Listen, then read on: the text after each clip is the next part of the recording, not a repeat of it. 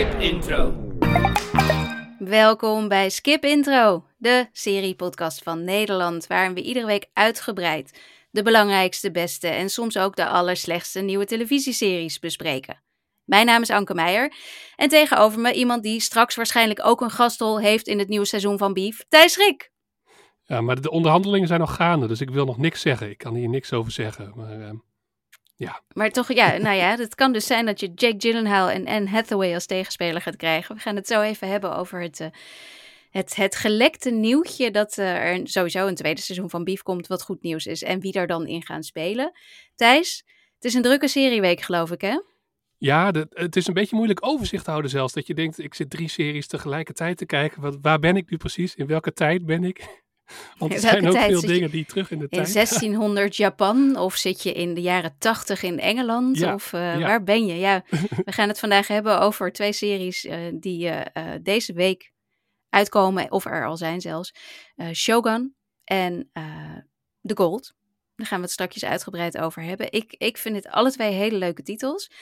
Het is zelfs zo dat we The Regime, wat um, volgende week maandag uitkomt. Dus wel eigenlijk in deze periode van deze podcast, deze aflevering.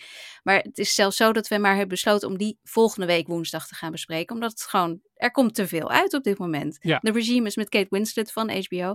Maar er komt gewoon te veel uit. Dus die, die zetten we even op de plank voor volgende week, Ja. toch? Hij zit nog wel top of mind, maar dat gaat dan weer over een fictief land, uh, een autoritair regime. En Ja, wel in ons heden. in ons heden, uh, daar gebeurt ook heel veel in. Hebben we veel Ja. over te zeggen, maar ik denk, ja, als, als we drie series in één keer doen, dan, dan verschieten we ons kruid ook. En ik denk dat ja, het ook leuk is dat iedereen die andere series al kan kijken. En de regime, dat gebeurt pas uh, vanaf maandag. Dus uh, Ja, vanaf Ja. maandag. Maar dan, kun, dan kan iedereen dus volgende week, dan heeft iedereen, als we het erover gaan hebben, kunnen we het er tenminste over hebben, zodat iedereen ook weet waar we het over Ja. hebben. Want het is, het is een serie die je gezien moet hebben. dat zeker, ik. dat wel. Ja, dus wel eentje, ik, ik ben echt benieuwd hoe, het, uh, hoe de gesprekken gaan zijn. Uh, uh, maar daar komen we dan volgende week op terug. Hoe ons gesprek volgende week gaat zijn. Ja, nee, dus volgende week de regime, deze week Shogun en The Gold. Daar gaan we het zo over hebben. Ik wil zelf ook nog even terugkomen op twee series uh, waar ik het al eerder over heb gehad, maar dat strakjes. Laten we even beginnen met het serie nieuws, want er, uh, er gebeurt weer van alles in Hollywood. Thijs, er was iets, jij appte mij van, hey, Zaslav, Ja, Zaz, Zaz. zoals wij hem noemen.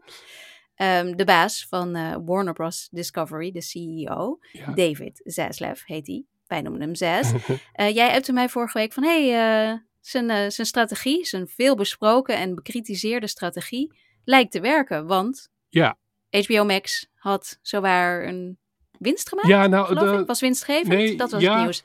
Ja en nee. En dat is zo ingewikkeld als je zo'n mediaconglomeraat hebt, Warner Bros. Discovery, die en HBO Max heeft en filmstudio's en CNN en noem allemaal maar op. Maar de kop bij de Hollywood Reporter was dat uh, Warner Bros. Discovery eindelijk geld verdient met streaming. Dus nou ja, vooral met HBO Max dan. Dus dat, dat leek positief nieuws. En dat, nou, Dave, David Zaslav staat bekend als de man die hakt en zaagt en die uh, films en series schrapt die al gemaakt zijn, vooral films. Ja. Um, en ja, ja, zo komt ook dat Coyote versus Acme niet meer uit. Acme versus Coyote. Er, ja. Andersom, ja, ja. ja. Maar dat is nog steeds niet helemaal duidelijk. Maar het lijkt erop dat hij inderdaad geschrapt wordt. Terwijl hij helemaal klaar was. En ook de, terwijl de, het lijkt erop dat de, de reacties van het testpubliek, dus mensen die het al mochten zien, wel positief waren. Maar dat toch, ja, dat is dan heel vaag om belastingtechnische redenen dat het dan voor het bedrijf beter is om ja, in de kluis te smijten en niks mee te schandalig hoor. Het is echt schandalig. Ja. Het is alsof je gewoon hele artikelen schrijft, maar dan, nee, hele boeken schrijft die gewoon nooit, waar je wel geld voor krijgt, maar die worden dan nooit uitgebracht. Ja. Lijkt me vreselijk. Lijkt me echt Ja. de hel dit. En, en Zaslav, een controversieel figuur. Uh, de New York Times had in het najaar echt een fantastisch profiel over hem. Dus dat is, toch, dat is een leestip als je meer wil weten over deze man. Wat hij allemaal doet en wat, wat zijn strategie is. Maar goed, er was dus uh, streaming winst van 103 miljoen uh, dollar. Maar Wall Street was wel zo van, alle andere dingen gingen veel minder, want ze zijn ook erg afhankelijk van advertenties. Ze hebben ook nog allemaal tv-zenders, dus het viel toch een beetje tegen. Ik dacht van, ja, we moeten gewoon, als er goed nieuws is op, ze op gebied, moeten we misschien ook melden, omdat het zo'n, ja, hij heeft zo'n invloed op uh, onder andere HBO, toch wel iets wat ons mm -hmm. ja, aangaat. Um, en ik las ook in andere stukken dat hij nu weer En dat vond ik ook weer wat minder. Er komt een Harry Potter tv-serie aan, gepland voor volgens mij 2026.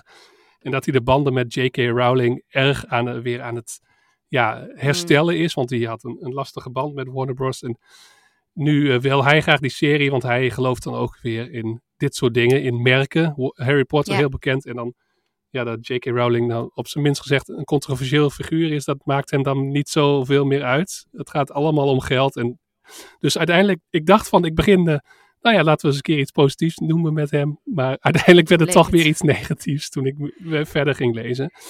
Maar wel, eh, ja, ook ja, wel ik las eh, ook inderdaad. De, de dingen die ik daarover voorbij zag komen, die kwamen eigenlijk nadat de Hollywood Reporter er positief over geschreven Ja. had. En dat, dat waren dan in nieuwsbrieven van eh, Matthew Bellamy en Lucas Shaw onder, onder andere, die erg goed ingevoerd zijn. En die brachten het meer zo van, nou, ik weet niet hoe ze de Hollywood Reporter zo ver hebben Ja. kunnen krijgen om er positief over te schrijven. Want eigenlijk is er helemaal niets positiefs aan en eh, het gaat eigenlijk hartstikke slecht nog steeds.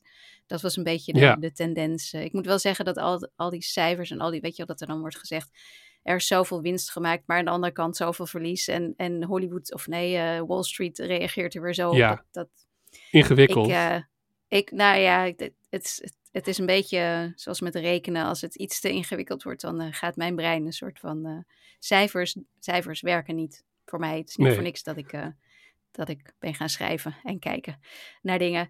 Maar ja, dus eh Zaz is toch nog steeds een beetje aan het zazzen. En dat gaat niet helemaal goed, Nee, blijkbaar. nee. Ehm, waar het ook iets minder goed lijkt te gaan, is bij Apple TV Plus.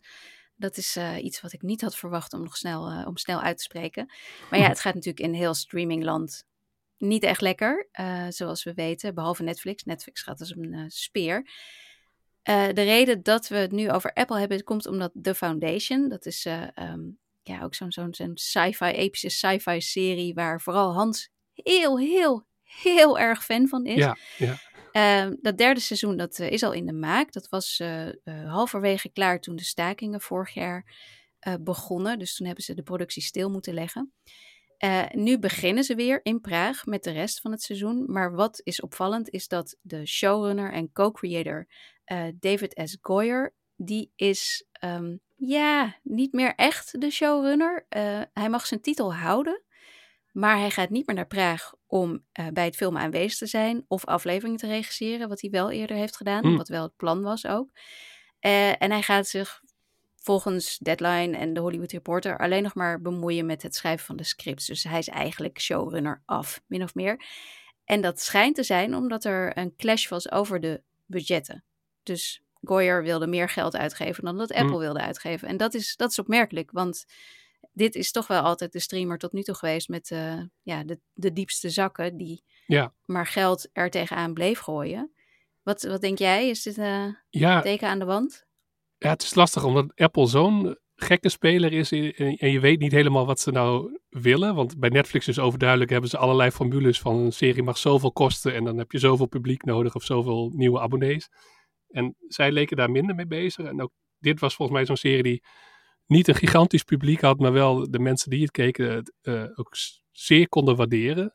Maar dat ze misschien ook gewoon nu meer naar de, eh, ja, het huishoudboekje gaan kijken en denken van het moet nu toch wel wat gaan opleveren of engagement gaan opleveren of kijkers gaan opleveren. En dat ze strenger naar het budget gaan kijken en dat ze ook, ja, ook op filmgebied hebben ze bijvoorbeeld met de Martin Scorsese film hebben ze eh, Killers of the Flower Moon hebben ze gigantisch veel aan uitgegeven en ook nog eh, een andere eh bioscoopflop waar ik de titel nu even kwijt van ben, wat al genoeg zegt. Was Killers een flop? Nee, nee, Argyle, nee, Argyle, dat ja. was een gigantisch flop ja, en die was ook heel duur.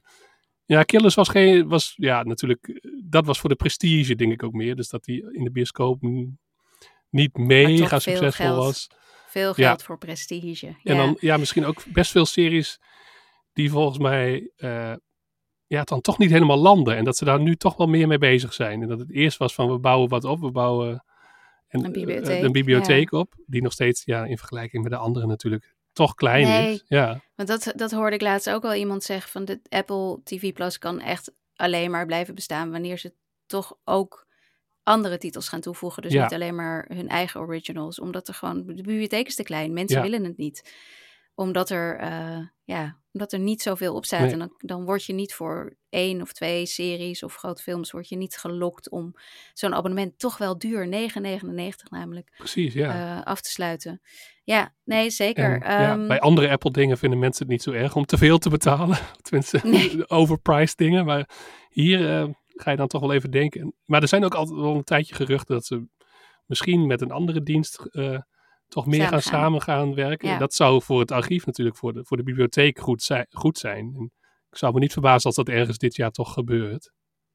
Ja, nee, zeker. Ja, nee, ik, eh, ik, ik ben benieuwd. Ehm, maar dat is dus de foundation, is dus wel een beetje eh, slecht nieuws voor. eh, ik, Hans, Hans kwam naar mij toe met dit nieuwtje. Ja. Zo erg. Hij vond het, hij was, hij was, hij is bezorgd. Laat ik Ja. het zo zeggen. Dus we gaan even zien waar het, waar het heen gaat. Ehm, en eh, nou ja, het duurt ook nog wel tijd voordat het uitkomt natuurlijk, want ze moeten de tweede helft nog op gaan nemen. Ja.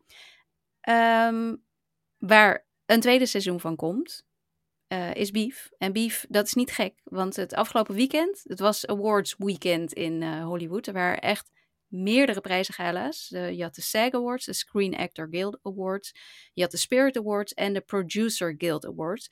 En ze hebben allemaal ook tv-prijzen, ze hebben filmprijzen uitgereken, uitgerekend, uitgegeven, uitgereikt.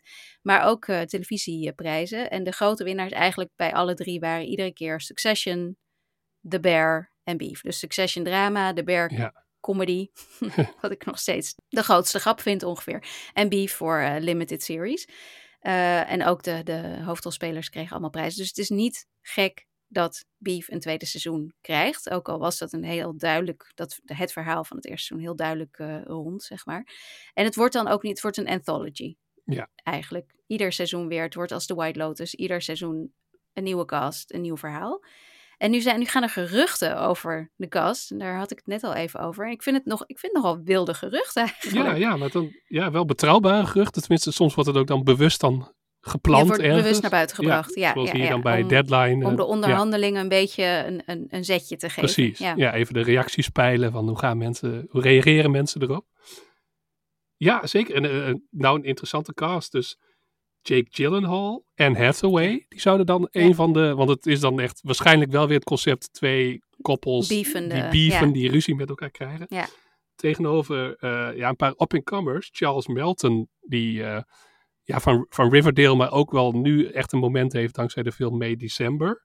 En eh, als ik het goed zeg, Kaylee Spaney? Spanie, Spanie. ja, zou ik zeggen. Mhm. Die eh, ja, in Priscilla heel goed was. De film over Priscilla Presley. Die heb ik in de bioscoop gezien. Dus ook zo'n... Speelt zij Priscilla? Zij speelt? Priscilla, ja. Heel goed. Dus wel tof. Dus twee gevestigde namen tegenover twee up-and-coming namen. Dus ja, er, er zijn nog onderhandelingen. Dus het is nog niet bevestigd. Maar het lijkt er wel op dat dit gaat gebeuren. En dat, ja, ik, eh, ja, ik was wel getriggerd. Ja, nee, ik ook. Ik, eh, ik vond het nog, ik had het gisteren ook op eh, social media gedeeld. Zo van wow, dit is nogal van de verrassingshit eigenlijk van Netflix van vorig jaar. Want niemand wist dat het ging. Nou, ja, niemand wist dat het ging. Het was gewoon niet een, een titel waarover gesproken werd, waar naar uitgekeken werd. Opeens stond het op Netflix. Enorme bus rond, rondom. Want het is natuurlijk een hele, hele toffe, eh goede serie. Die ook in jouw lijstje stond, volgens mij. Ja, hij stond, stond vrij hoog ook. Niet, meer- Ja. Ik weet niet meer precies hoe hoog, maar wel eh, top 5 ergens, denk ik. Misschien wel hoger. Maar ja, van zo'n, zo'n, met wel op zich wel, Steven Young en Ali Wong zijn natuurlijk wel bekende namen, maar het is, het is niet het niveau Jake Gyllenhaal en Anne Hathaway. nee. Dus ik vind het wel een, een, ja, een duidelijk teken van dat, eh, dat Netflix blij was met het eerste seizoen. En ik weet ook niet of je die magie dan nog een keer zomaar kunt vangen, om er dan maar gewoon wat grote namen tegenaan te gooien. Ja. Want ik weet niet, Gyllenhaal, Hathaway, hebben ze ooit series gedaan? Ik heb het idee van niet. Staat me even nee, nee. bij. Ik zie ze in elk geval meer als, veel meer als films, filmsterren. Ja. Ehm, maar ja, goed, bij de White Lotus. In die zin is de White Lotus een goede om te vergelijken. Want dat was vooraf ook bij seizoen 1 niet per se meteen iets waar mensen Klopt. om stonden te springen. En dat was ook nog ja, toevallig eigenlijk een soort corona-productie was dat. Beetje, die van, ja. wat kunnen we doen? Ja, En toen, ik vond seizoen 2 het wel waarmaken. Dus ja, maar het is gevaarlijk. En het is ja, soms ook wel lastig van, wat is dan de- precies het concept? Want het is ook wel vrij, het lag ook wel gewoon aan de acteurs en, en, en hoe zij speelden en hoe, hoe, ja, welke kant het op ging. Dus eh, gematigd positief over dit nieuws. Ik, ah, vooraf dacht ik van, ik wil geen tweede seizoen hiervan. Maar nu ik deze namen zie, denk ik van, oh, het kan wel interessant worden. Maar goed, eh, hoe zeg je dat? Over de bliksem. Lightning doesn't always strike twice. Ja, ja, nee, het is, ik, eh, nou ja, ik, ik snap het wel. Het, is, het was een hit en het concept kan heel leuk zijn. En eh, als dit soort grote namen mee willen werken, dan zeg je als Netflix eh, sowieso geen nee. Ik, ik ben benieuwd. Ik eh, ben ook erg benieuwd naar het vijfde seizoen van True Detective. Want ondanks al het gemiep online, mag Issa Lopez nog een seizoen van True Detective maken. Ik vond het echt zo'n heerlijke fuck you naar Nick Pizzolatto. eh, dat, ik er, dat ik er sowieso blij van werd. Of ik er nou echt naar uitkijk of niet. Ik vond, we hebben het uitgebreid natuurlijk over True Detective seizoen 4 gehad. Eh, Night Country. Eh, we hebben hem gerecapt op Patreon. Ze staan er nog steeds. Ga naar Patreon als je ze allemaal wil luisteren. En ik vond het een heerlijk seizoen om te recappen. En ik vond het ook leuk om, vermakelijk om te kijken. Maar we hebben het er vorige week uitgebreid over gehad. Het was geen perfect seizoen. Ik ben wel heel erg benieuwd wat Issa Lopez met een volgend seizoen gaat doen. Want een van de dingen waar veel over gesproken is, is juist dat zij dit verhaal al had bedacht. En dat HBO toen Mhm. aan haar heeft gevraagd van, kun je er True Detective van maken? Waardoor misschien al die True Detective dingen die erbij zijn gehaald, ehm, erbij zijn gehaald. ja, een beetje met de haren erbij gesleept eh, af en toe. Precies. Dus wellicht is het, ja, ik vind het sowieso heel tof. Ik vond haar een ontzettend leuk mens. En ik, eh, ehm, ja, met, met een, een soort van energie die ik aanstekelijk vond. Dus ik ben heel benieuwd naar wat Ja. ze hierna gaat doen. En ik vind het eigenlijk gewoon heel tof. Het is ook een ontzettend goed bekeken seizoen, hè? Ja, het heel best bekeken, succesvol. toch? Eh, Ja, volgt, ja. hartstikke succesvol. Dus, eh, dus er komt een, eh, een tweede Ja. seizoen. oh, nou ja, een, een vijfde seizoen True Detective en een tweede seizoen voor Issa Lopez. Precies. Nou, ja, en tof dat ze, en nu kan ze echt ontwikkelen vanaf het begin van dat ze precies weet wat het is. En eh, ja, ook Nu weer ervaring die ze heeft opgedaan. Dus Ja. dat, dat, dat klinkt allemaal heel goed. En ik denk ook gewoon de stille meerderheid, want dat zie je aan de kijkcijfers, heeft denk ik gewoon met plezier gekeken. En dat, ja, die cijfers die, die liegen niet. En ja, Nee. onze, onze Nee, Nick, en de laatste, ja. de laatste aflevering was ook eh, beter bekeken weer dan alle andere afleveringen. Dus het is niet dat mensen zijn afgehaakt. Nee, ik, En, ik, eh, vind- ik vind ja. het goed nieuws. Ik vind het leuk. En ja, het is natuurlijk een beetje lastig dat je het, het zo ingewikkeld, want er zijn ook, ja, iedereen, veel mensen die ik ken die nu het allemaal dan hebben gezien. En dan hoor je ook mensen die ook wel licht teleurgesteld zijn. Het is zo jammer dat je gewoon terechte kritiek, of wat mensen dan gewoon in good faith dan zeggen over zo'n serie, dat dat dan een beetje ja, helemaal overschaduwd wordt door een paar van die eh, crybabies die echt huilen om, nou ja, omdat de vrouw eh, Lady Omdat True Detective is. hebben. Ja, Dus eh, het, het, het hele gesprek rondom die serie is enigszins vergiftigd, maar gelukkig Behoorlijk, is dit ja. weer, ja, dit is dan wel weer goed nieuws. En dan hopelijk bij een volgend seizoen zijn de zeurende mensen echt, zeurende mannen vooral ook echt klaar met.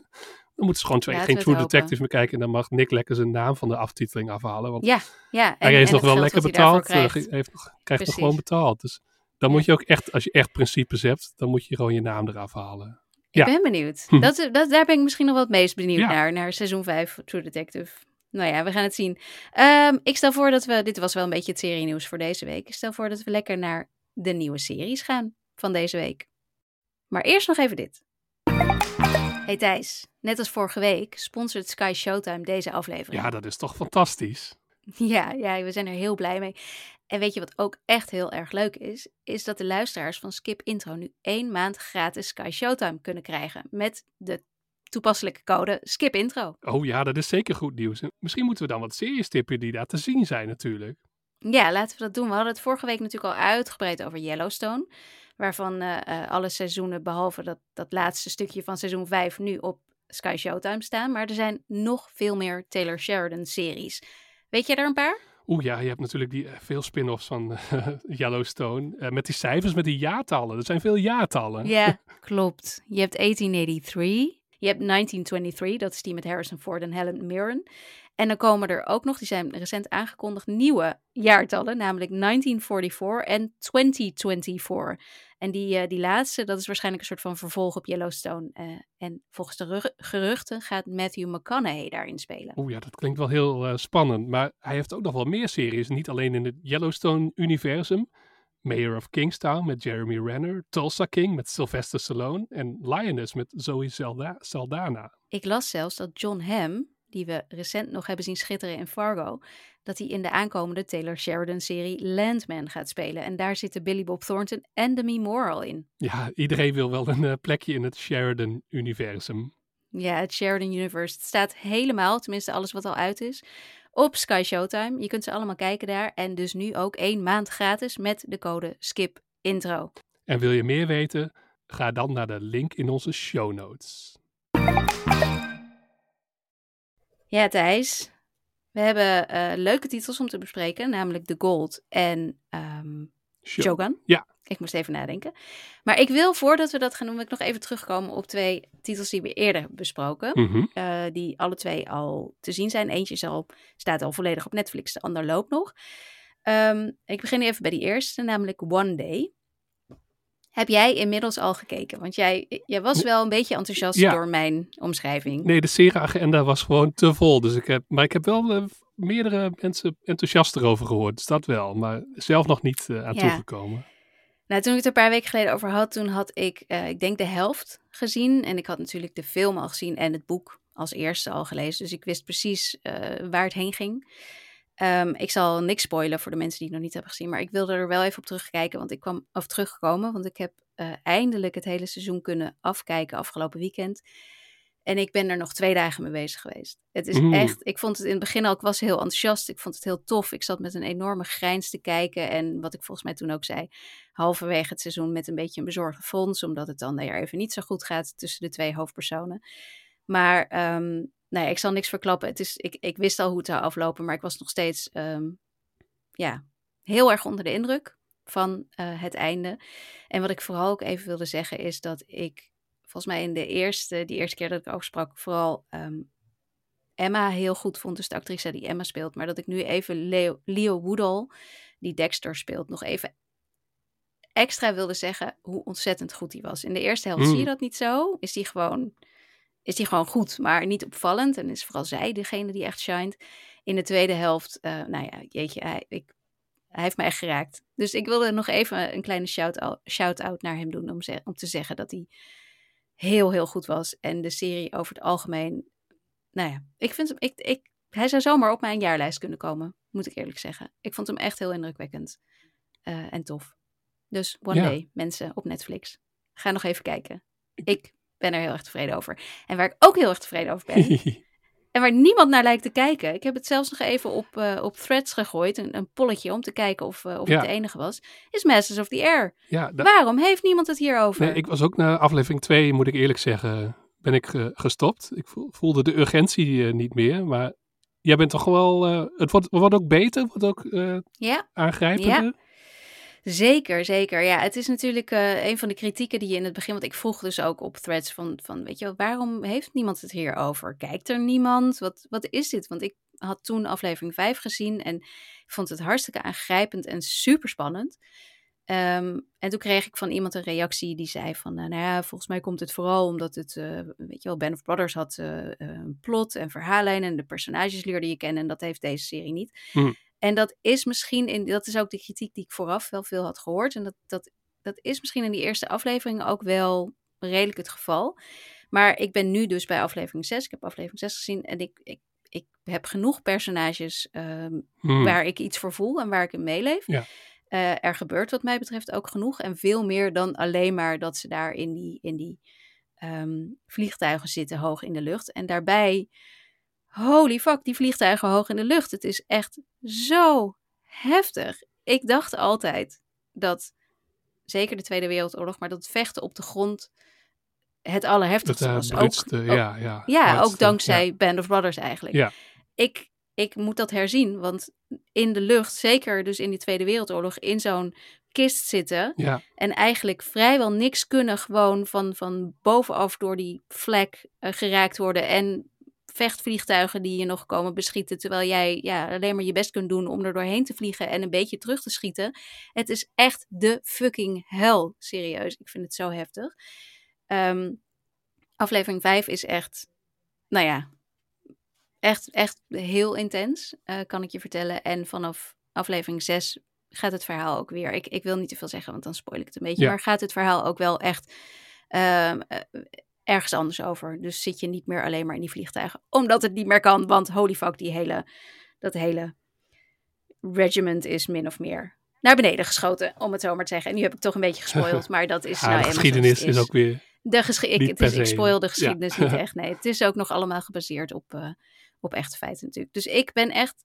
Ik, ik ga het iedereen aan om toch nog door te kijken. En dat Apple Plus TV Plus dingetje abonnement eh, te nemen. Want het is het echt wel waard. Het is echt wel waard. Ik vind het hele spannende televisie die wat mij betreft een hele waardige opvolger voor Band of Brothers is. En weet je wat het ook is? Band of Brothers werd in het begin ook niet zo goed ontvangen. Hè? Daar keken Nee, ook niet zoveel mensen naar. Dat had ook wel met 11 september te maken, maar het was ook een beetje... Het is misschien ook wel een serie die, je ja, die je wat vaker moet kijken. Om hem... ik, ik, ik denk dat, dat deze serie prima, prima naast Band of Brothers mag staan. En misschien Ik dat, zeg het, ik ja, heb het gezegd. misschien dat hier dan toch in het nadeel werkt dat, dat het niet in één keer te zien is. Omdat mensen, zoveel mensen Band of Brothers ook later hebben ontdekt. En dat de DVD-boxen en de streaming. En, En, dan nu, lekker bingen. Ja, eh, want dat hoor ik hier ook wel mensen. Dat, dat ze dan eh, ja, toch wat ongeduldig zijn. En dan misschien die eerste afleveringen net niet helemaal. Want de verwachtingen zijn dan misschien ook net te hoog gespannen. Omdat Band of Brothers wordt genoemd. En dat ze dan afhaken. En als het misschien het hele seizoen beschikbaar was geweest. Dat in dit geval dat dan eh, voor de serie beter had gewerkt. Maar dat is puur een, Dat- puur een gokje ja. hoor. Maar zou kunnen. Al snap ik wel dat Apple het niet allemaal Nee, één keer online gooit. als je zoveel want- geld er tegenaan hebt gegooid. Ja. Ja. En daarbij, weet je, we hebben het natuurlijk eh, recent ook bij Mr. en Mrs. Smith gehad over dat het dan in één keer online wordt gegooid. En Ja. dat je daarmee ook weer de momentum een beetje mist. En Klopt. kijk, nu kom ik eh, zes weken na het begin, of vijf weken, ik weet even niet meer wanneer het precies begonnen is, kom ik er weer op terug. Dus en Dat ik kan waar, me best ja. wel voorstellen dat die bus zich wel een beetje gaat opbouwen hoor. Want mensen die door blijven kijken, ik, ik hoor, eh, wat ik lees en wat ik hoor van mensen die doorkijken, is dat ze het inderdaad steeds beter vinden worden.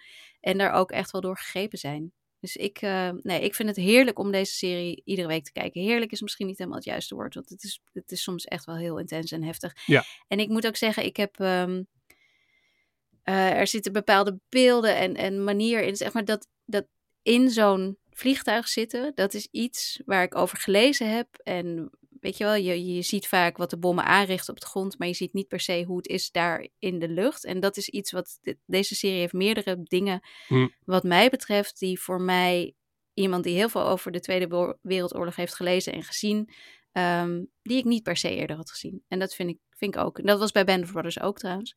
Intensiteit en het gevoel van eh, dat, je, dat, je, ja, dat je echt een beetje meekrijgt hoe dat was. Nou, dat heb ik hier ook bij. Dus ik, nou, ik hou erover op. Master of the Air, Apple TV Plus, ga het kijken. En One Day op Netflix. Ga hem echt kijken. Zo mooi. Ik raad hem iedereen aan. Anyway, Thijs, dan gaan we nu naar de gold. Six robbers have carried out an armed raid, stealing almost three tons of gold bullion. So our friend says you can shift it. You can handle a job like this, and heard of you. You only hear about the people who get caught. We're looking for six robbers and three tons of gold. Money like that will end up in surprising places with surprising people. Ready? Just about six blokes in a van. Every ring, every watch, you're looking for the gold. It's all around you. This will only get faster and faster till one day it's all gone. Ja, de gold. Eh, ik had er vorige week al heel eventjes eh, eh, iets over gezegd, namelijk dat het vanaf donderdag al te zien was op NPO Plus. Eh, vanaf eh, deze week is dat, ja, Ja. want het is eh, maart of eh, februari is heel kort natuurlijk, Eh, alhoewel dit dit jaar een dag langer is dan normaal, maar toch. Eh, vanaf 2 maart namelijk staat, komt het wekelijks op NPO 2 Ja. en op NPO Start. Dus ook als je niet betaalt voor NPO, dan kun je vanaf nu ook de gold gaan kijken. Thijs, jij hebt hem gezien? Ja, nog niet alles, maar ik, heb, ik ben ongeveer halverwege. Dus ik, zat er, ik zat er lekker in. En ook hier was het wel weer een beetje het communicatieprobleem van de NPO. Want ik had ook op mijn lijstje staan 2 maart. En zelfs een trailer waarin staat 2 maart. En opeens stond hij toch alweer op, op NPO Plus. Ja, ja. gelukkig had jij het al, al gezegd.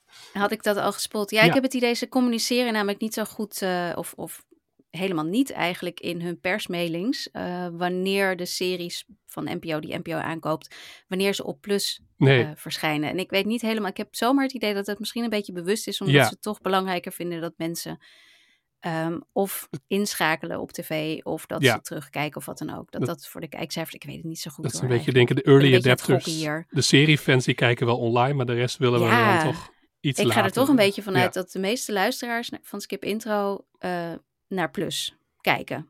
Ja. Dat lijkt me wel. Denk ik ook. En ik denk zeker met een serie als The Gold, die al op de BBC geweest is, waar dan al wat beurs omheen eh, Behoorlijk bestond. wat bus omheen was. Ja, Dat mensen dan snel willen gaan kijken. En eh, ja, ik wist het ja dus. zal ik even, ja, zal ik even vertellen waar het over gaat trouwens? de, duiding Het geven, is- of de, de, het verhaal geven. Nog niet de duiding. Het verhaal. ja, het verhaal. Het is namelijk een waar gebeurd verhaal. Het is gebaseerd op een waar gebeurd verhaal. Ik heb ook wel het idee dat er, er zijn wel wat dingetjes natuurlijk gedramatiseerd. Er zijn personages verzonnen voor het verhaal. Maar de grote lijnen zijn echt gebeurd. Eh, namelijk in 1983 ging een zestal mannen met bivakmutsen een eh, opslag bij, eh, vlakbij Heathrow van de verzekeringsmaatschappij Brinks Med overvallen. En zij hadden gehoord dat daar een miljoen aan pesetas, Spaanse pesetas zou liggen. Het was 1983, mensen hadden nog geen euro's, maar pesetas. En ze komen daar aan en ze vinden niet die pesetas, maar eh, een enorme stapel aan eh, goudstaven ter waarde van 26 miljoen pond. En dat is nogal wat. Dus, dus per ongeluk stuiten ze daar op zo'n berg, letterlijk een berg Ja. goud. Eh, vervolgens nemen die overvallers dat mee. Die zoeken eh, wat vriendjes van ze op eh, in Zuid-Londen. Want het speelt allemaal in Zuid-Londen. Het is heel erg Zuid-Londen. Aan die kant van de rivier. Dus Ja. wordt iedere keer de nadruk op gelegd.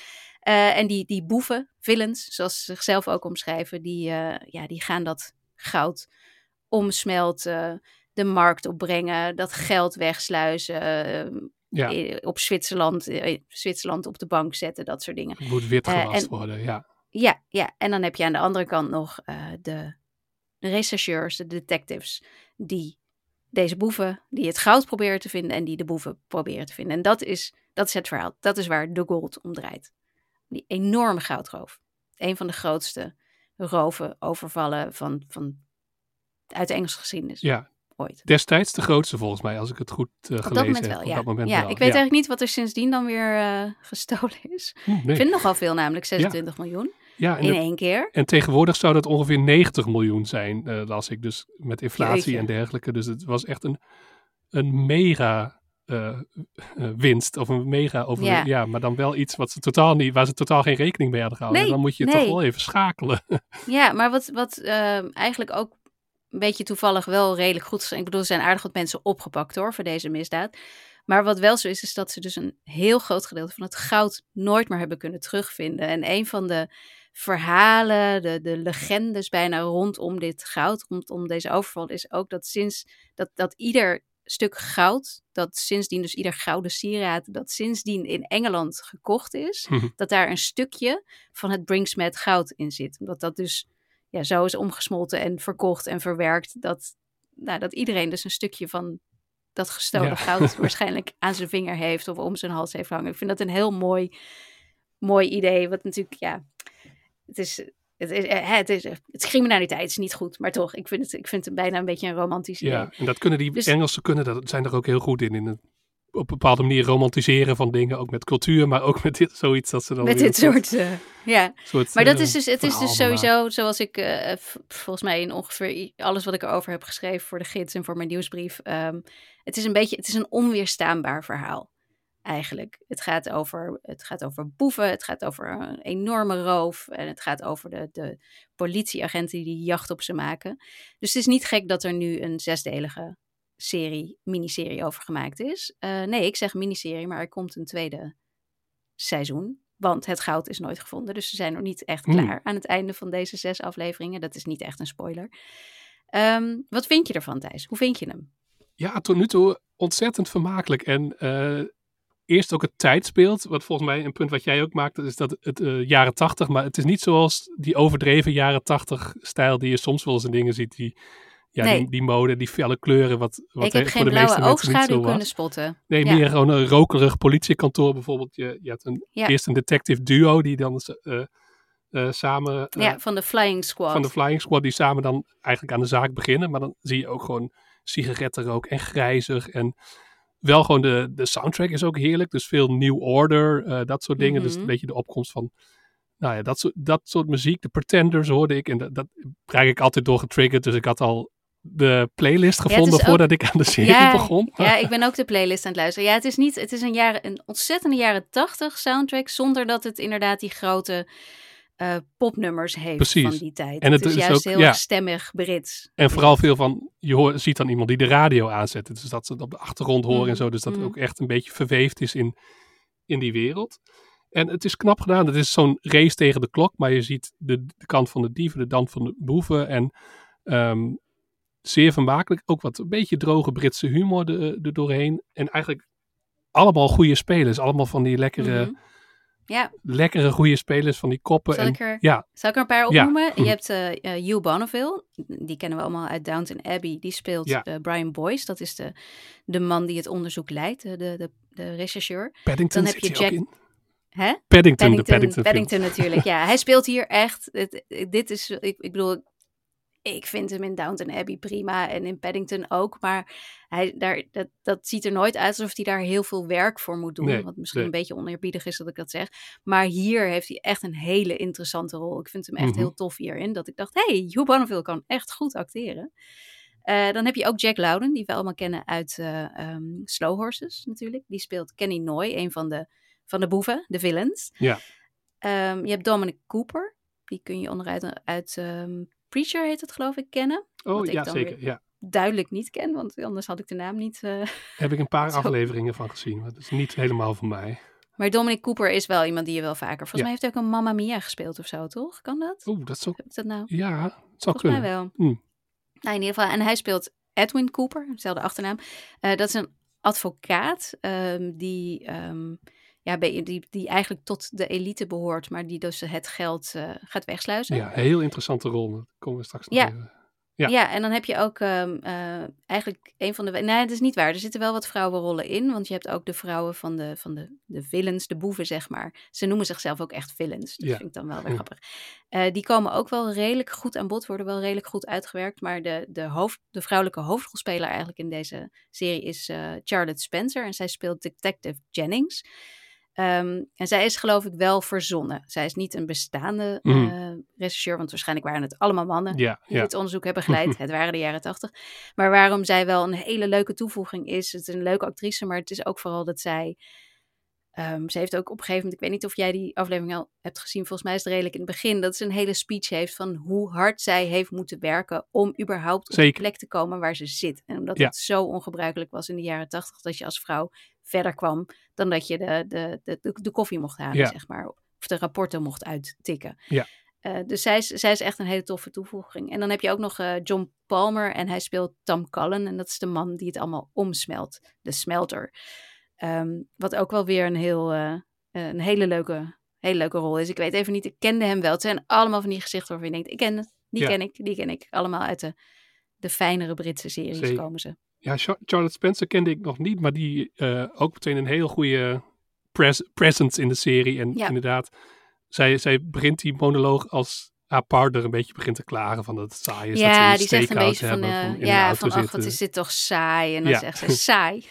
Ja. moest dus weten hoe ik, ja, hoe zij daar ik allemaal heb kwam. moeten ja. doen om hier te komen. Ja, nee, het is heel tof. En dat is sowieso, deze serie zit vol met, met prachtige speeches, waarvan je ook absoluut zeker weet dat die in werkelijkheid wellicht niet eh, de hele tijd zo werden uitge, uitgesproken nee. bij iedere, bij iedere eh, confrontatie tussen boef en rechercheur of eh boeven onderling, maar die de serie wel echt heel veel diepgang en kleur geven. Vooral het personage van Hugh Bonneville heeft iedere keer wel weer een mooie anekdote te vertellen.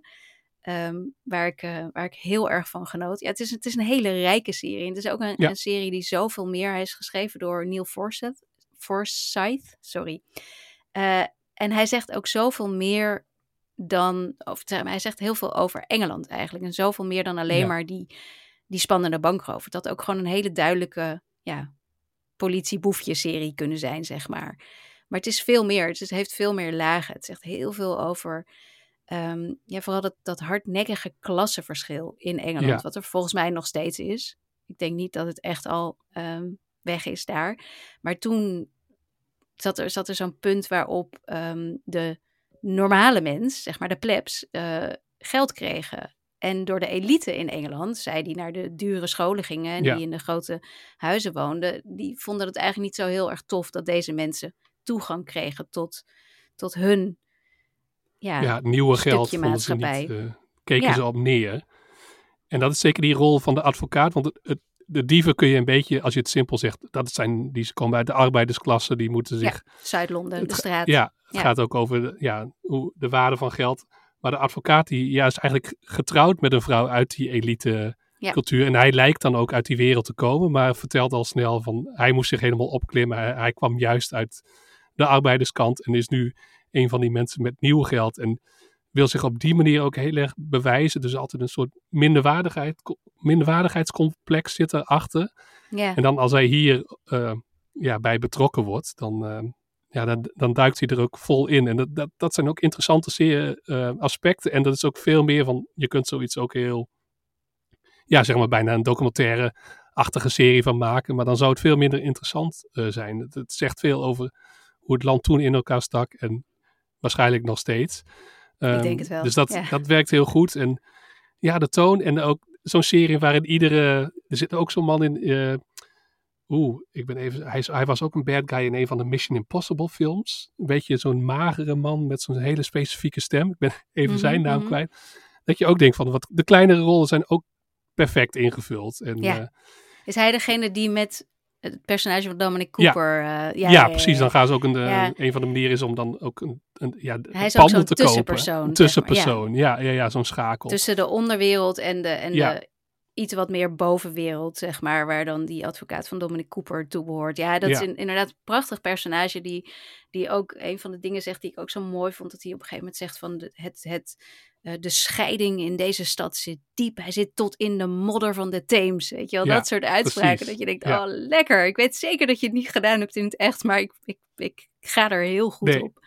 Nee, het is echt Ja. zo'n mix waarvan je weet van, oké, eh, het is wat aangezet, maar de basis klopt denk ik heel goed. En ook gewoon het, het, het filtertje wat over de serie zit, het, eh, Mhm. het voelt allemaal heel authentiek aan, maar dan met de kracht van een tv-serie erachter, van met drama-acteurs, om het zo maar te zeggen.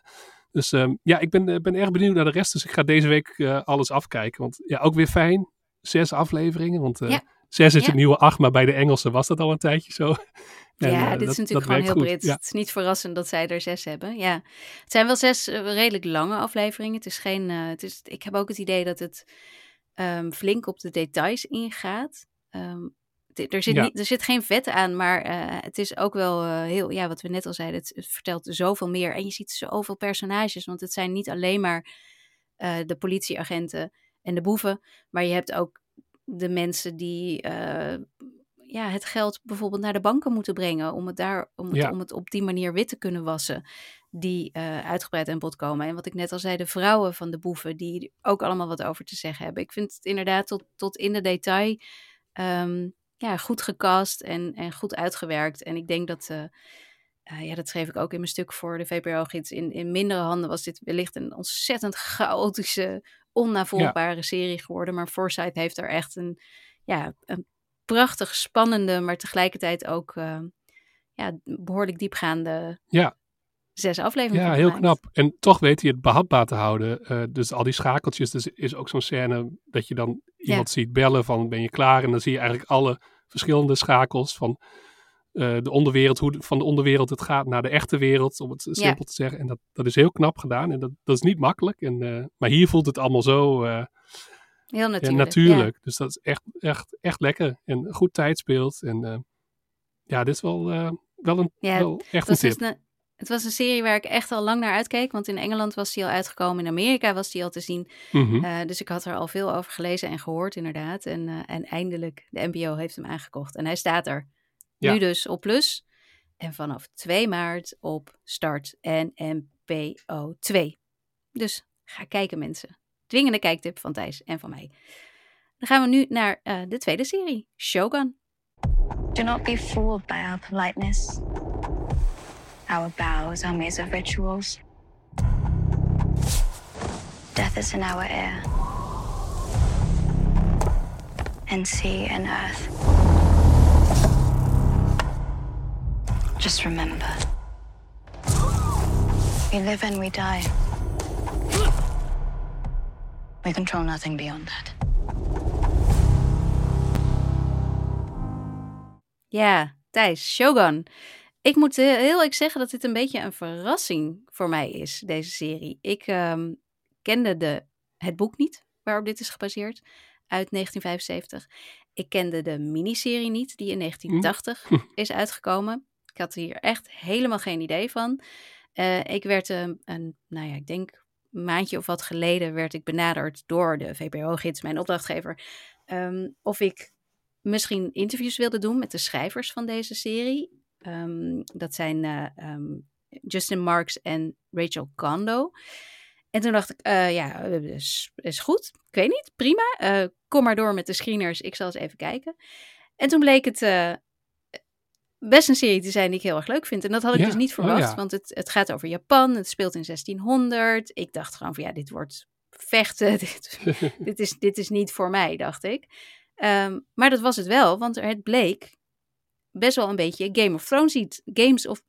Hoe, hoe heet die serie? GOT. Game, Game of Thronesy te zijn. Zo, ik zei het volgens mij de eerste keer al goed. En daar, daar hou ik wel van. Daar kan ik wel wat mee. Ja, ja, dus ja. dit is, eh, ik, ik vind dit heel erg eh, verrassend. Ik had het niet zien aankomen, maar ehm, ik vind het leuk. Ja, ik moet zeggen, ik, eh, het lang geleden dat ik er al wel iets over las. En, maar pas toen ik eh, een soort van preview ging schrijven over het nieuwe jaar, van, leerde ik ook over, de, over het boek en over de miniserie. Waar, en een, een wat, wat oudere collega die zei ook van, ja, dat was wel echt een sensatie, eh, Shogun, de miniserie. Ja, ja.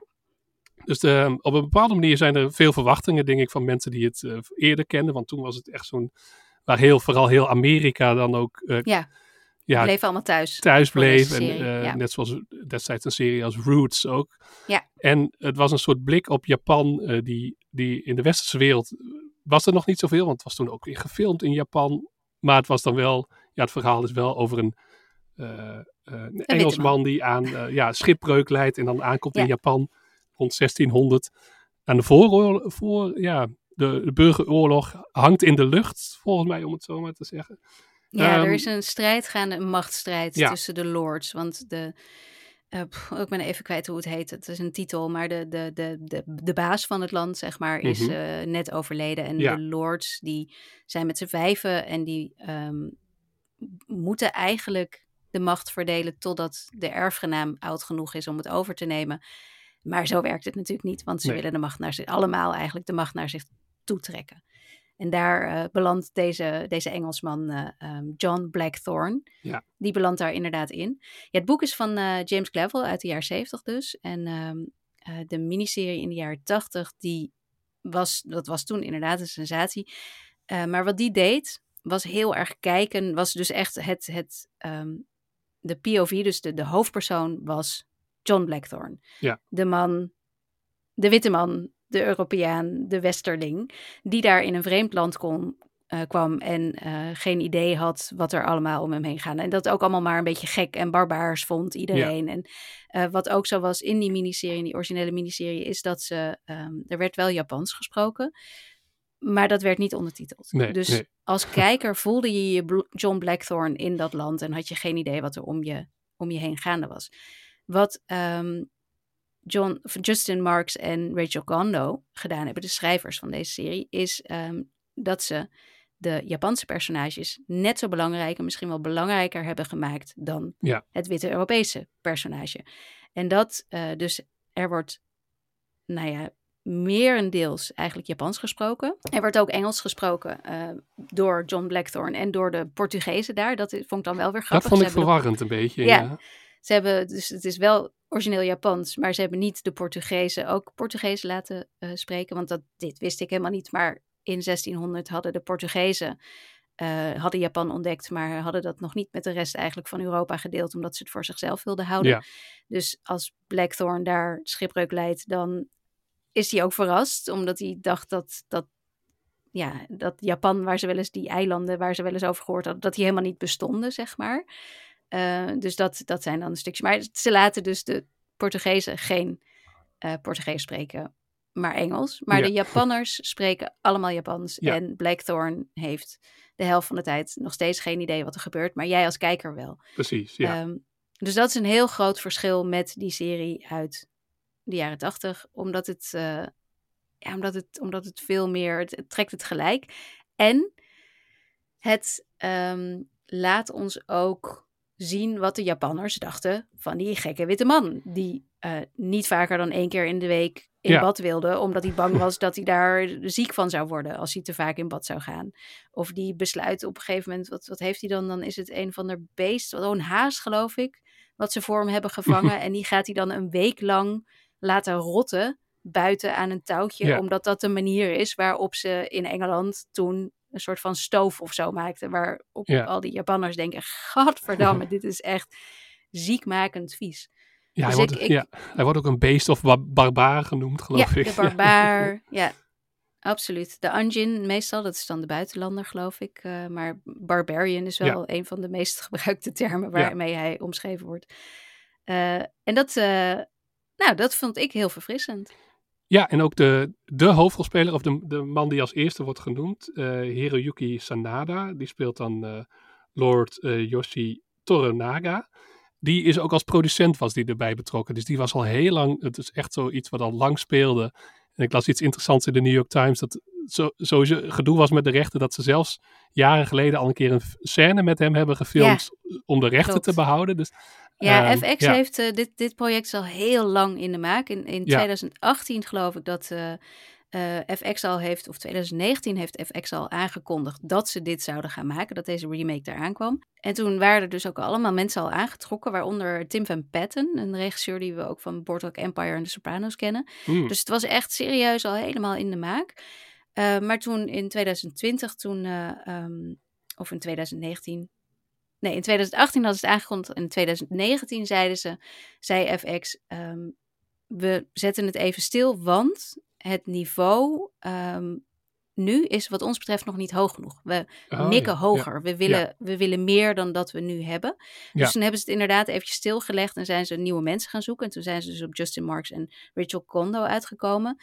Maar toen heeft ehm eh, Hiroyuki Sanada heeft inderdaad één filmdag opgenomen Ja. om ervoor te zorgen dat de rechten niet, want dat is dus als je die rechten hebt, dan moet je wel binnen een bepaalde periode gaan filmen. En dan hebben ze dus Hm. één dagje opgenomen om ervoor te zorgen dat Ja. ze die rechten konden behouden. Dus zo is het inderdaad gegaan. En dat is, eh, dat is wel heel opmerkelijk. En Justin Marks, die, ehm, eh, ja, heeft op zich wel wat dingen gedaan. Hij heeft ook ehm, Top Gun eh, Maverick heeft hij aangewerkt. Ja. Rachel Kondo is zijn vrouw, zijn echtgenote. Zij heeft in televisie- en filmland nog niet zo heel erg veel gedaan.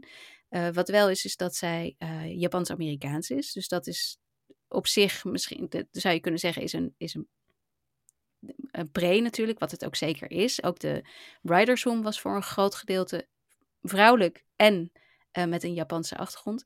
Maar wat, wat zij wel mij vertelde toen ik hun interviewde, was dat ze dus dacht van nou, ik mag dit verhaal vertellen, want ik heb een, eh, Japanse achtergrond. En dat ze toen ze eenmaal daar, toen ze eenmaal aan het filmen waren met heel veel natuurlijk daadwerkelijke Japanners en, en Japanse acteurs, maar ook achter de schermen heel veel mensen Ja. uit Japan, dat ze toen dacht, oh nee, ik ben nu eigenlijk net een soort van John Blackthorne die denkt dat ik het allemaal wel even weet, terwijl ik geen idee heb. Want dit Ja. is voor mij ook nieuw, want ik Ja. kom nog steeds gewoon uit Hawaii en niet uit Japan zelf. ja, Dus precies. dat is allemaal wel heel interessant.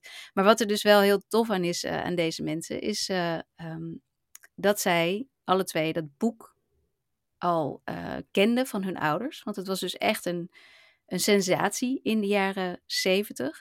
Ze hadden het zelf alle twee nog nooit gelezen. Maar ze, ze- wat Justin Marks dus zei, is dat hij zich wel altijd ehm, van ook de miniserie, dat hij dan dat profiel van een man, een witte man, een westerse man, maar dan in kleren die niet van hem waren. Die dus niet bij zijn cultuur hoorden. Dat hij dat Mhm. altijd voor zich had. Dus toen hij werd benaderd voor dit project door FX, dat hij dacht, ja nee, dat is toch helemaal niet iets wat ik nog een keer wil vertellen. Dat is helemaal niet van deze tijd. En toen gingen ze het boek lezen. En toen kwamen ze erachter dat het boek ook al die eh, verschillende standpunten laat zien. Dus niet Ja. alleen maar die Engelsman centraal zet, maar al die Japanse Veel ruimer, ja. Ja. 1200 En toen dachten ze- pagina's. ook, Ja. Ja, en toen dachten ze, dit moeten we gaan verfilmen. Ja, 1200 pagina's.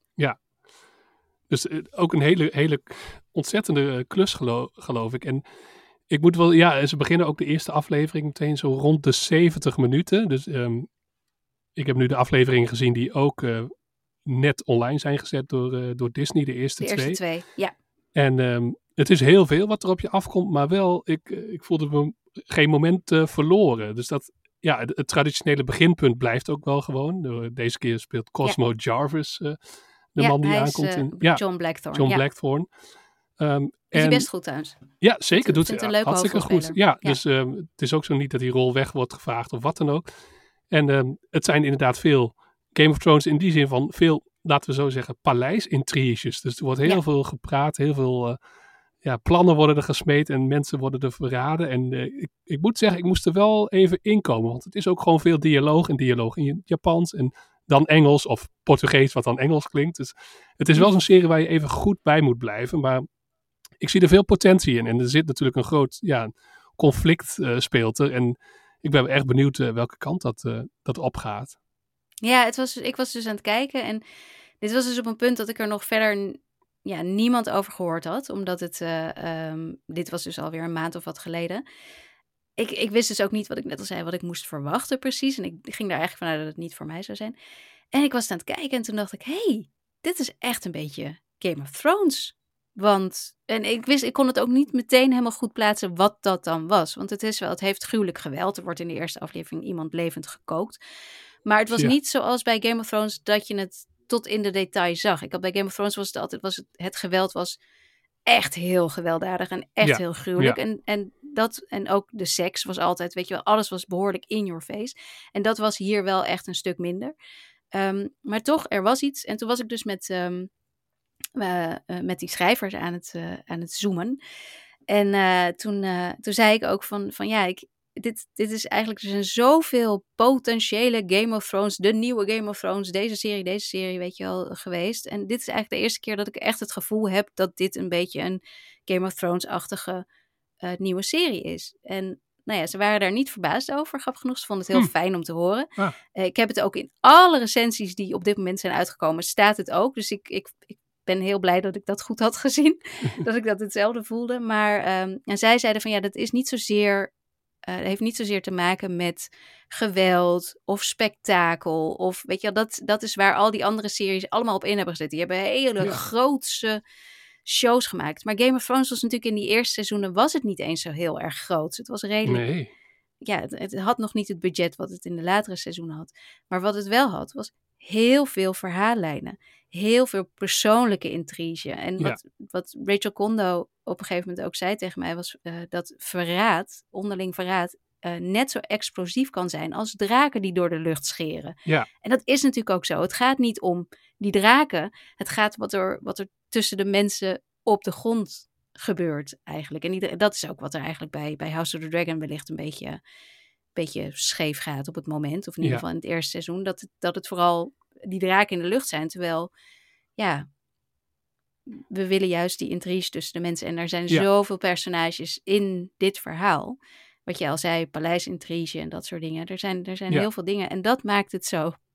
Precies, de, de moordaanslagen. Ja, moordaanslagen zonder dat het meteen een, een red wedding eh, wordt, zeg maar. Maar wel, ehm, ja, dat er, dat er heel veel gebeurt. En dat zit er zeker in. Ehm, zelf, ja, en ook de geschiedenis. Wat ook, ook iets wat ik weinig daarvan weet van die geschiedenis. Dus ik vind het ook wel, ehm, ik ben benieuwd wat ik daar verder nog van ga leren. Van, nou, de Shogun is dan de titel. Dat is de ultieme titel, de hoogste titel die je kunt hebben als... eh, eh, levend persoon. Zoiets Mhm, zegt een mhm. bepaald personage. En nou ja, we, eh, ook deels gebaseerd op echte figuren, maar dat is wel eh, met een grote fictiesaus. Dus ook de namen zijn wel anders, maar deels klopt die geschiedenis eh, wel.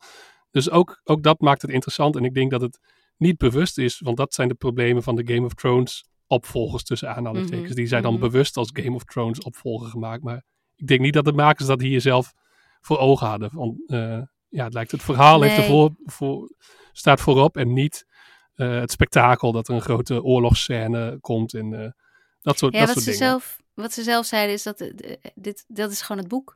ja, en dat is precies. natuurlijk ook ehm, ehm, bij de Game of Thrones boeken zo. Het, het, het, het verhaal is er. Het is gewoon, er zijn, er zijn, wat je al zei, meer dan duizend pagina's in dat boek. Er, is, er wordt gewoon heel veel verteld en ze, ze zijn er redelijk trouw aan gebleven. En ik Ja. vind eh, het feit dat ze die, die, die Europese, of die Westerse, moet ik zeggen, eh eh, gaze, zoals je dat noemt, dus die blik eh, van een Westerling die dan naar dat exotische Azië gaat, dat ze dat juist omdraaien, vind ik, eh, vind ik heel erg eh, Ja. ehm, ja, toepasselijk en goed. En goed gedaan ook en interessant. Maar het is ook gewoon een, een meeslepend, prachtig gemaakt verhaal. ja, ook zo'n lekkere soundtrack. Ook weer zo'n lange intro die erin zit. Zo'n titelsequentie waar je Die ook mij ook aan Game of Thrones deed denken trouwens. Die, absoluut, ja. Die, Ja.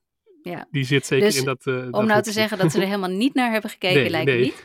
En wat ik al zei, ze waren niet verbaasd toen ik, eh, toen ik zei dat het me daaraan deed denken. Dus ik denk absoluut wel dat ze daar in ieder geval wat inspiratie uit hebben gehaald. Maar Ja. het, is, het is omdat ze. Het is geen kopie. Ze proberen het niet na te doen, omdat ze gewoon wat ze hebben, het bronmateriaal, Precies, Shogun. is ja. sterk genoeg om, eh, om interessant te zijn. En dat was het in de jaren tachtig al. En dit is een, ja, een, een ehm, update naar 2024. En eh, Ja. eh, ik vind hem erg geslaagd. Ik ben nog niet helemaal klaar. Ik heb nog niet alle tien afleveringen gekeken. Eh, ik ben over de helft. En ehm, ja, ik, ik kan hem aanraden. Ik ben heel benieuwd wat iedereen ervan vindt. En de eerste recensies die ik voorbij zie komen, die zijn allemaal erg positief. Dus eh, Wat ik wel interessant vond, is dat het niet in Japan is gefilmd. Maar grotendeels in de buurt van Vancouver. Ja, Daar hadden ze een heel in Canada kun je alles. Precies, Canada kan, eh, daar kan alles. Dat zal vast met budget te maken hebben gehad. Maar dat zie, het, je ziet het verder niet erin af. Maar dat vond ik nog wel een interessant nee. aspect. Maar eh, ja, Nee, en die wereld was natuurlijk ook wel echt het 1600. ja dus de wereld zoals die toen was, die bestaat natuurlijk ook niet nee, meer. nee. Dus wat dat betreft eh, snap ik wel dat het niet daar op locatie was. Maar je ziet het er inderdaad niet aan af. Er Nee. zit genoeg geld in. Precies. En ja, ik had zelf wat, wat korte interviewtjes met de drie hoofdrolspelers. En iedereen leek erg trots en blij dat het eindelijk dan eh, gemaakt kon worden. Of eindelijk naar buiten zou komen. En wie had je dan? Want dan had je, dan had je Cos- Cosmo Jarvis waarschijnlijk, Ja, eh, eh, Hiroyuki Sanada Hiro- ja. en... Eh, Anna Sawai, dus de, de Oh, vrouwelijke personage, die Ja. ook... Eigenlijk zijn de, de drie hoofdpersonages. En zij is ook een vrouw van een samurai, maar ook... De, zij wordt vertaler. Dus eh, Ja, zij is de tolk ja, die de tussen tolk. Ja, Blackthorn en eh Toranaga in staat eigenlijk altijd. Precies. Staat dat, die, die, tussen die, ja, nou, ze staat er echt letterlijk tussenin, want ze moet vertalen wat de een zegt tegen de ander. Ja. ja, en daar is ook een soort van liefdesding gaande tussen, eh, Precies, tussen haar ja. en Blackthorn. mogelijk en, eh, romantische lijn. En eh, ja, ja, wat ze ja, zelfs zei ze van... eh, ik weet niet of het grappig was, maar ik denk het niet. Dat ze Cosmo Jarvis pas op de set eh, leerde kennen. En dat ze dus geen chemistry read hadden, zoals je Oh, dat vaak hebt. Ehm, en, en dat ze ook chronologisch hadden gefilmd, dus in de volgorde van het verhaal. En dat zij zei van, oh, dat werkte wel voor hoe onze personages elkaar leren kennen. Zo leerden we Mhm. elkaar op de set ook een beetje kennen. Dus dat, dat vond ik nog wel een, een interessant eh, aspect. En die lijn eh, heb ik nog niet, ja, die, daar, daarvoor heb ik te, te weinig gezien of ja, dat helemaal werkt. Dus ja, dat, ja, dat gaat nog komen. Maar ja, af en toe, maar dat ligt misschien aan mij en dat komt misschien ook omdat ik zoveel tegelijk zat te kijken. ehm, sukkelde ik een beetje erbij weg en had ik, eh, eh, moest ik even terugspoelen. Want het is wel echt zo'n serie waar je bij moet blijven. Dus ja, het is, ik je denk kunt wel niet dat op je die- telefoon kijken. nee, dat hij dat die goed werkt gewoon als een wekelijks, wekelijks kijken. Want het zijn flinke afleveringen en Ja. eh, je moet goed opletten. Want veel personages, veel talen. Of nou, twee hoofdtalen. Maar, ehm, maar zeker, ehm, ja, tof. Nou ja, ook en gewoon blij dat dit gemaakt met een wordt. Portugees accent. Ja, precies. Blij dat dit gemaakt wordt. En eh, ik, het zou wel een sensatie kunnen worden. Maar je weet het nooit met dit soort dingen. Nee, je weet het nooit. Het staat op, eh, het, komt bij ons op Disney Plus. Eh, dus dat kan inderdaad, ja, dat kan een groot publiek trekken of niet. Het is geen Netflix, het is geen Nee. HBO. We, we gaan het zien. Ik ben heel benieuwd. Misschien komen we er later nog even weer op terug. Ja. De eerste recensies zijn in ieder geval allemaal echt heel enthousiast. En eh, eh, nou ja, en ik, ik ben dat zelf. En jij, van wat je hebt gezien ook. Ja. En, eh, en ik, Ik, ook. zie de potentie, het, zeker. Ja. ja, ik vind het leuk. Dus het staat nu de eerste twee afleveringen staan op Disney Plus. En dan neem ik aan iedere dinsdag een, een nieuwe aflevering. Dus ga dat kijken. Nou, dat, dat was hem alweer. We, zitten, we hebben maar twee series, Thijs. En we zitten weer over het uur. Ja. Ik weet niet hoe we het toch altijd doen. ja, dat valt gewoon. Dat zijn gewoon wel lekkere series waar je veel over kunt vertellen. En dan hebben we ook nog volgende week komt de regime. Dus we zitten wel weer in een soort piektijd. Ja. Van dat, eh, dat er van alles weer, eh, weer Peak loopt. TV is helemaal niet voorbij, Nee. eh, John Landgraf. maar ja, maar deze aflevering wel. Dus ik ga even naar het riedeltje. En dat is namelijk dat je natuurlijk eh, lid van onze Patreon-pagina kunt worden. Dan, kun je ons, dan steun je ons bij eh, het maken van deze podcast. Eh, en je kunt ook nog steeds natuurlijk luisteren naar nu alle recaps van True Detective Night Country die ik met Danielle Kliwon heb gemaakt. Eh, verder staan er ook eh, oudere recaps van Succession en The Last of op. En meerdere afleveringen van de Teletijdmachine. En ik denk dat we binnenkort maar weer eens eindelijk nieuwe Teletijdmachines moeten opnemen. Daar heb ik heel erg veel zin in. Ehm, de link naar Patreon staat in de show notes. Daar staan ook links naar onze accounts op Threads, Blue Sky, eh, Twitter en Instagram. Dat is namelijk Skip Intro NL. En je kunt lid worden van onze Facebookpagina. Dat doen ook steeds meer mensen. Het wordt echt wel eh, steeds gezelliger. Eh, die link staat dus in de show notes. Net als ons e-mailadres podcastskipintro.gmail.com wanneer je iets met ons wilt delen en dat niet op social media wil doen, waar iedereen dat kan lezen. Je kunt je abonneren op onze nieuwsbrieven, de popcultuurbrief van Thijs en I Like to Watch van mij. Uh, link in de show notes. Alles staat in de show notes. Net als natuurlijk die fantastische actiecode voor Sky Showtime, waarmee je Ja. een maand gratis Sky Showtime kunt kijken. Tot slot, laat iedereen weten dat je naar Skip Intro luistert. Geef ons sterren, duimpjes omhoog, leuke recensies. Dat kan in al die podcast-apps, kun je weer allemaal verschillende dingen doen. Ehm, maar wat je ook doet, doe het. Vertel iedereen dat je luistert en wij zijn je erg dankbaar. Volgende week dus The Regime onder andere. Eh Thijs, ik heb er zin in. Ik zie je dan. Tot dan.